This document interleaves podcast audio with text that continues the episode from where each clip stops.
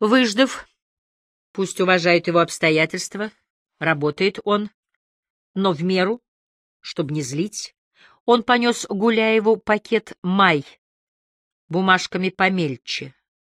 Опыт. Более толстые пакеты греют теплее и веселят дольше, чем тощие при равенстве сумм. Алексей Данилович, я отчет по работе принес за май. Гуляев смущенно вскочил и увлек его в комнату отдыха, достал какую-то клетчатую тетрадь, прямо из 1975 года «Союз Аполлон», со старательными примерами на. Пойми, ты не один, у нас строго, бухгалтерия, отчетность. Не на карман же, для дела. Деньги партии, — вздохнул Гуляев. Никуда, понимаешь, с пустыми руками не придешь. Стесняясь при Эбергарде взять пакет в руки. Россия! Эбергард басил. Алексей Данилович, я подготовил предложение по дополнительному финансированию информационного обеспечения выборов. Не слышал, не вникает. В избежание провокаций ему бы только работа. Два варианта. Минимум и максимум на 36 миллионов. Оставляй максимум, дорогой ты мой человек. Пойду к префекту, буду биться. Ну, получу, как водится, спустит собак на меня, но выборы, понимаешь, выборы, дорогой Эбергард, обеспечить жителям возможность... Подожди. И куда ты все время убегаешь? Посиди. Хочу тебе подсказать. Настало время поделиться, взаимность же. Никогда не говори ни о ком персонально. Человек ты заметный, все тебя любят. Там посмеешься, здесь повеселишь. Вроде ха-ха, а впечатление создается, заметь, Отзывался я хоть когда-нибудь о ком персонально? Никогда. И вот что. Перестань сторониться префекта. Так он не вызывает? Вопросов к моей работе нет. Пилюса он тоже не вызывает. А он постоянно в приемной. То с охраной покурит, то с помощником. Префект такие вещи замечает. Я надеюсь, префекта скоро повысит перейдет на федеральный уровень. Округ, разве его масштаб? А вы будете префектом. Но вот ты опять, — крякнул Гуляев и спрятал довольно сверкнувшие глаза. Вот, только посчитал и первый раз сама звонит Эрна, и он еще успел ощутить торжествующее ожесточение. Ага, — Дошла телеграмма, категорически возражаю. Забегали? Научатся просить, ласкаться. Но с ним заговорило устройство, воспроизводящее звуки. «Почему ты хочешь лишить меня отдыха?» «Это шантаж. Это угрозы. Эрна, летом ты всегда отдыхала со мной. Мы давно не виделись. Ты не ездила к бабушке. Мы могли бы провести вместе хотя бы две недели. Мне нужно море, чтобы лечить носоглотку. Ты же сам говорил, что больше не хочешь со мной никуда ехать. Дашь согласие на выезд? Нет. Я поняла твою позицию. Ты перестал со мной общаться, как только я начала высказывать свое мнение. Какое? Ответа на этот вопрос не было — в записанных звуках, и Эбергард начал говорить сам, перечислять, доказывать, напоминать, обещать, иногда употребляя слово «любовь» и слово «заботиться». Слова «отец» и «дочь» всегда быть вместе. Эрна молчала. Только, кажется, чуть не заплакала, когда он произносил слово «суд» и спросила, словно его звуковое письмо дошло — но не открылась, не зная, что Эбергард ей посылал. Дашь согласие? Нет. Ты говоришь со мной как с чужим человеком. Ты тоже. Вечером... Что может быть срочного? Вскочил, спрятался почему-то в спальне. Позвонила адвокат. Я не обидела вас тогда? Той, своей фразой. Нет. Какой фразой? Нет. Ну, что еще не решила, как близко вас допустить? Осень была у меня тяжелая очень. Помните, взорвали два самолета? В одном из них летел человек, который был мне не просто близок. Я долгое время вообще на людей смотреть не могла, особенно на мужчин. Мужчины все казались такими противными. И вот подползает какое-то после заседания клуба права отца, особенно такое омерзительное. Неправда. Вы мне сразу показались необычным. Не обижайтесь. Не переживай, Вероника. Она пошушала чем-то возле телефона, устраиваясь поудобней. Так волнующе, когда говоришь ты. Скажи еще. Потом обсудим. Улрике уже дважды заглядывала в спальню в неторопливых поисках необходимых предметов. Не можешь больше говорить. Вот, чтобы облегчить тебе жизнь, женщина, твой адвокат, звонила тебе по делу. Она забыла тебе сказать. Вернее, не смогла. Рассмотрение дела может затянуться. Твоя бывшая жена беременна.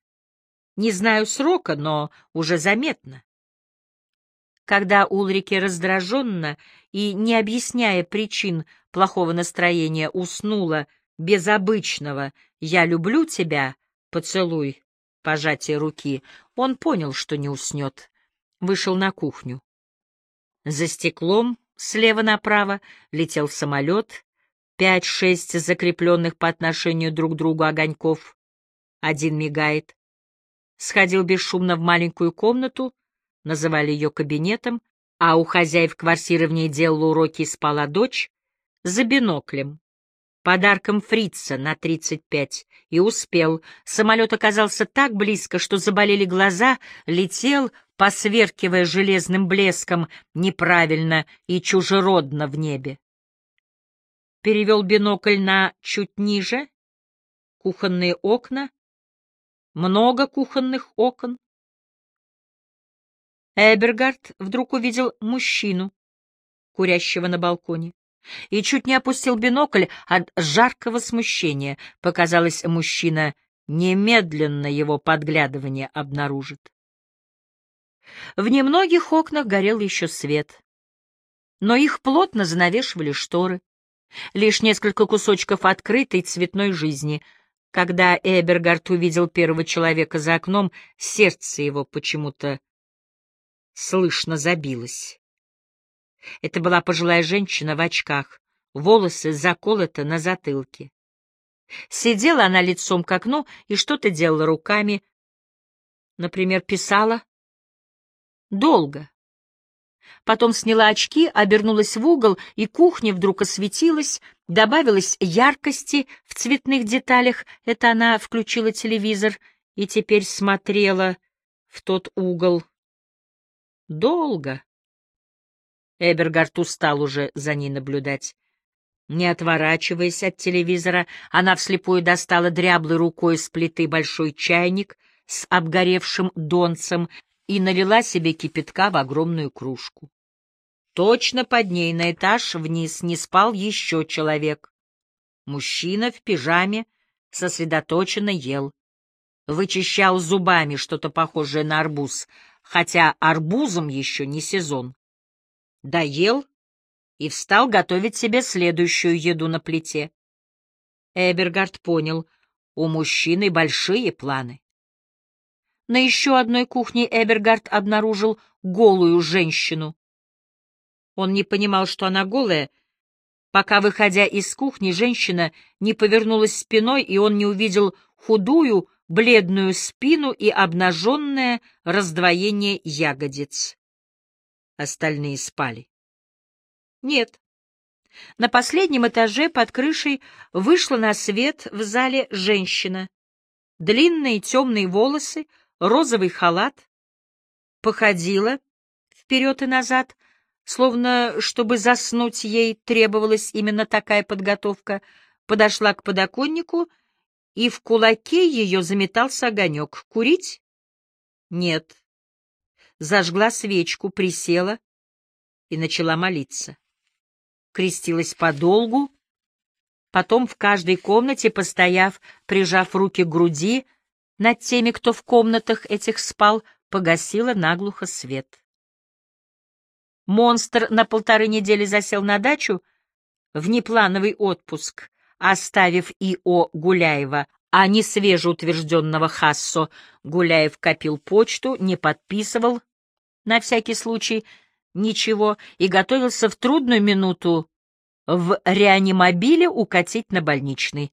Старушка из протокольного отдела мэрии и отец Георгий, Кудрявка, помощник депутата Иванова-1, независимо друг от дружки утверждали, что держали в руках распоряжение об увольнении монстра, подписанное мэром.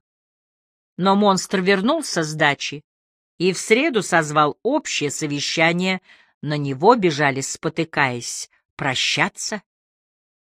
Эбергард спрятался на городском семинаре по размещению политической рекламы, но монстр заслушал по-быстрому организацию отдыха на водоемах и дислокацию бахчевой торговли, с ненавистью посматривая на Гуляева, похвалил Хассо, стремительно осваивает фронт работ и раздавил начальницу управления потребительского рынка, но тоже оперативно. Та умно повалилась в обморок, а с утра попросила неделю за свой счет к умирающему отцу и много раз повторяла потом «Повезло, что отец в эту неделю и умер». Монстра не обманула. Он бы не простил. Секретарь Шухасса привел свою стареющую и безумную Зинаиду. Когда Эбергард звонил «Можно соединиться с Хассо?», она который год уточняла по телефону. Теперь, сегодня, она сидела в ужасе и безмолвии, равномерно моргая, как глазок сигнализации, и не знала, узнавать ей Эбергарда или лучше нет. Спросить, а вы договаривались? Или еще хуже, вы как частное лицо или организация? Прием у нас по средам.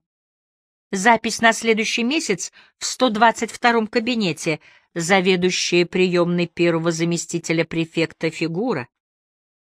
Времена тортиков, зеленых стольников на день рождения и дружеского поглаживания бедра прошли, вернее, забыты.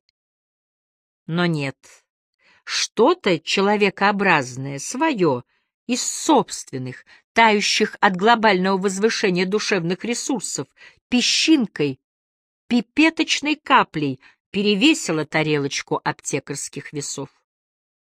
Зайду спрошу, страхуясь и смягчая возможный удар. Кажется, к нему кто-то заходил. И не возвращалась долго. Эбергард уже выкатил и закрепил на лице декорацию, а ничего и страшного. Я на следующей недельке загляну, но... Зинаида, вынося пустые чашки и ощерившуюся папку с расписанной почтой, показала «Проходите». Но с таким видом, что принимают Эбергарда только благодаря ее просьбе, и она, дура, простая душа, уже наказана посему в последний раз. Эбергард почуял такую тоску. Уж лучше бы Хасса его не принял. Хасса сидел в новом, затейливо посверкивающем легоньком костюме, в бывшем кабинете Крестьяныча, чем-то благородно и уместно пахло, ожидалось явление монстра на новоселье. Хасса подчеркнуто вышел из-за стола и сел напротив за приставной столик, ведь ничего не изменилось. А что могло измениться? Эбергард сиял и читал соответствующие разделы азбуки отношений. Потери Хасса не обнял, не предложил чаю, не повел в комнату отдыха, достижения. Но они же не договаривались? Первый заместитель префекта очень занят. Эбергард должен понимать. Он же свой. Хассу ведь не остался за столом. Помахать мог весел рукой. «Привет!» Развалиться свободнее в кресле в знак высокого доверия. Да и остаться как-то вот поближе к важным бумагам и телефонам. Не начал ведь с «Что там у тебя?» в режиме Буквально одна минута. Давид. Пожаловался Хасса на огромный портрет мэра, схватившегося за подбородок над его рабочим столом. А вынести не могу. Не поймут.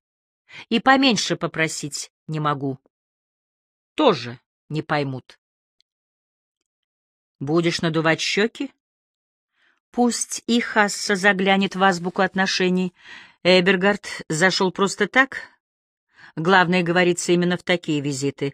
Думаешь, надолго? Знаешь, у меня голова кругом не идет. Хасса за затруднением. Может, последний раз в жизни сдулся до естественных размеров, почернел, вытянул руку через стол и включил радио. Ага, пещерные люди забивают камнями мамонта, провалившегося в ловчую яму. Каменный век. Его же кадры умеют только... Хасса щипнул воздух пальцами и... Двинул в пустоту кулаком. Все провалено. Еще одну морду мэр ему просто не утвердит, поэтому я. Системная биография из семьи, в городе меня знают. Хассу как-то потеплел, обнажив некие таящиеся чаяния. Я не подведу. Работать буду честно. Вытащу, разгребу. Мой интерес через полгода-год мэр все равно слетит. И префекты слетят, и начнется какой-то новый раздел, и новым людям потребуются исполнители, рабочие лошади, и лучше я это непонятное время встречу первым замом префекта, чем главой управы, одиннадцать лет просидевшим на одном месте. А вытерпишь? Знаешь, он, конечно, немного уже пообтерся, нахрен, но дело знает не до руды. Если ему, блин, лепить Горбатова, а не выделывать дюймовочку по э, гипотенузе на вылет, типа космические корабли бороздят просторы океана, то с ним работать можно, — ответил Хассо на языке, который Эбергард не понимал. И ему казалось, не понимал только он. Мужики звонили, говорят, давно не виделись. А что? Хасса, закрыв один глаз, прицелился в календарь. Вот после коллегии по сносу и реконструкции. И когда-нибудь... В четверг, что ли? Часиков около половины восьмого. Время выбирал теперь он. Так полагалось, остальные подстроятся. Хассо не призвал. Заходи. Не спросил, ну, как там у тебя с Гуляевым? Не подарил возвышающих тайных знаний, завтрашних новостей, и Эбергарду показалось, больше они не увидятся один на один. А вчетвером еще раз встретятся, последний. Так всегда бывает. И тоже никогда. Другой уровень.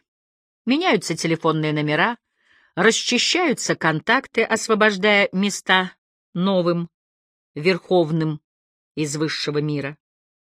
Где свой лунный календарь, правила посевов и опылений, готовя грядки для отборных имен зерен, что не умирают, а только дают, дают, дают всходы и плоды.